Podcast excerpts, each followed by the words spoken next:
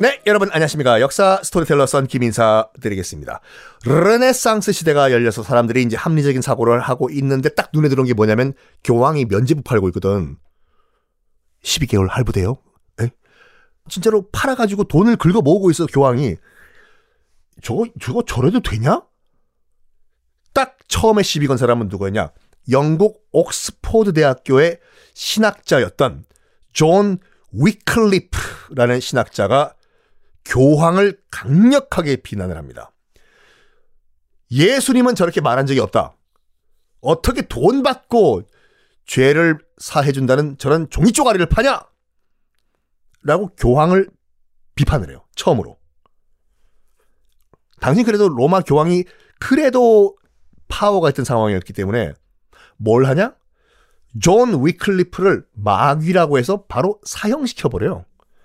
그리고 존 위클리프가 썼던 책들, 마귀의 책이라고 해서 싹 다 긁어 모아가지고 다 불태워버려요. 마귀다. 면죄부는 예수님의 명령이다. 존 위클리프가 사라진 이후에 이런 비판이 사라졌냐? 아니요. 너도 나도 비판하기 시작해요. 어, 당시 프라하. 아유, 정말 아름다운 도시죠. 체코에. 요즘은 갈 수가 있다고 들었거든요. 이제 코로나 그 제한 풀려가지고. 이 프라하에 있던 신학자인 얀 후스라는 신학자가 또 있었어요. 얀 후스가 교황의 면제부 맹비난을 합니다. 교황! 예수님이 언제 돈 받고 죄를 사해 주라고 누가 그랬어? 언제 그랬어 예수님이? 교황은 아주 깔끔하게 얀 후스 끌고 와 마귀네 어? 죽여. 똑같이 똑같이 사형시켜 버린 다음에 얀 후스가 썼던 책들 저 마귀 책이거든. 건드리지 말고 멀리서 원격으로 다 태워 버려라. 어? 리모컨으로 삐 해 버려요 이러한 가운데 그러니까 유럽 전체에서 교황은 지금 상황 돌아가는 거 몰라요. 계속 합리적인 사고가 부글부글부글 끓고 있는 이 가운데 이런 교황의 잘못된 행동에 기름을 붓는 사건이 하나 발생을 합니다. 바로 바티칸에 있던 교황의 중심지 바티칸에 있던 성 베드로 성당 재개발이요. 지금도 그렇고 그 예전에도 그렇고 지금도 그렇고 바티칸에 있는 성 베드로 성당은 카톨릭의 최고의 성지예요. 나중에 이탈리아 로마 여행 가시면 아시겠지만 바티칸에 가면 제일 먼저 가는 데가 그 거대한 교황이 나와가지고 지금도 인사하는 성 베드로 성당. 크리스마스 때 앞에 뭐 수십만이 모여가지고 대규모 미사를 보는, 보는 그 성 베드로 성당. 그거. 왜 거기에 성지냐? 일대 교황이 누군지 아세요? 일대 교황? 누구지? 단군 할아버지인가? 일대 교황은 베드로예요. 그 예수님의 제자들 가운데서 베드로. 거기가 왜 성당 자리냐면 베드로가 일대 교황인 베드로가 박해를 받다가 처형된 자리가 그 자리예요. 지금도 그 성당 밑에는 베드로의 관이 있다고 하죠. 그 자리에 성 베드로 성당을 지었는데 원래 있던 성당은요. 카 여러분 기억하시겠지만 훈족, 흉노족 이 중국에서 선비족과 싸우다가 져가지고 우르르 서쪽으로 몰려왔잖아요. 몰려왔잖아요. 서기 400년경에 아이 그 프랑스 편 제일 처음에 했을 때 말씀드렸잖아요. 흉노족이 선비족과 싸우다가 져가지고 서쪽으로 서, 서쪽으로 서쪽으로 서쪽으로 밀려오다가 원래 있던 동유럽에 살고 있던 게르만족들이요. 게르만족들이 어 자기보다 더 야만적인 흉노족이 밀려오니까 로마로 쳐들어와 밀려 그러니까 어쩔 수 없이 밀려 들어왔어요 게르만족들이요. 그때 게르만족에 의해 가지고 원래 있던 성 베드로 성당이 박살이 나버려요. 박살이 나. 폐허 상태로 유지, 계속 놔뒀어요. 르네상스 시대가 와가지고 교황이 이거 폐허로 있는 성 베드로 성당 이거 안 돼 안 돼 이거를 다시 크게 지어가지고 교황의 권위를 세워야 되겠어.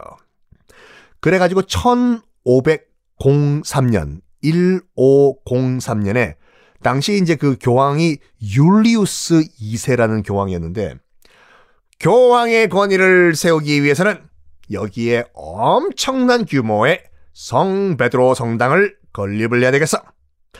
But, however, 돈이 없네. 음, 어떻게 할까? 그래, 지금 걸어다니는 비공식 조폐공사인 면제부가 있네. 이거를 유럽 전역에 다 팔아버릴까? 그러면 성 베드로 성당을 지을 수 있는 돈이 생길 거 아니야. 그래가지고 유럽 전역에 있는 지방 성직자들에게 얘기해요. 너희들이 면제부 팔아가지고 나한테 송금해. 그래가지고 유럽 전역에 있는 성직자들이 자기들이 면제부를 찍어가지고 팔기 시작했다니까요. 무슨 권위로? 우와. 불쌍한 농민들이, 불쌍한 농민들이, 소장농들이요. 이보게, 제임스, 왜 스미스, 들었나? 동네 성당 가면 거기서도 면제부를 판대요. 아유, 나 목돈 좀 모아놓은 게 있는데 이거 가지고 나 면제부 좀 사야 될 것 같아. 그거 사면은 우리 천국 간대. 그래? 우리가 지금 이렇게 고생고생하고 있는데 죽어서 우리 천국이라도 가세. 그래.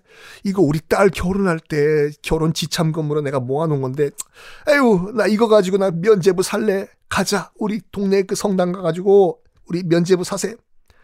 평생 모은 돈, 돈들을요. 농민들이. 이걸 지방에 있는 성직자한테 가가지고 누구야? 농민인데요. 면제부 한 장만 좀 파십시오. 그래? 돈 갖고 왔어? 네. 그래가지고 성직자들이 다 돈을 모은 다음에 일단 자기 목 뗀다. 뺐겠지요.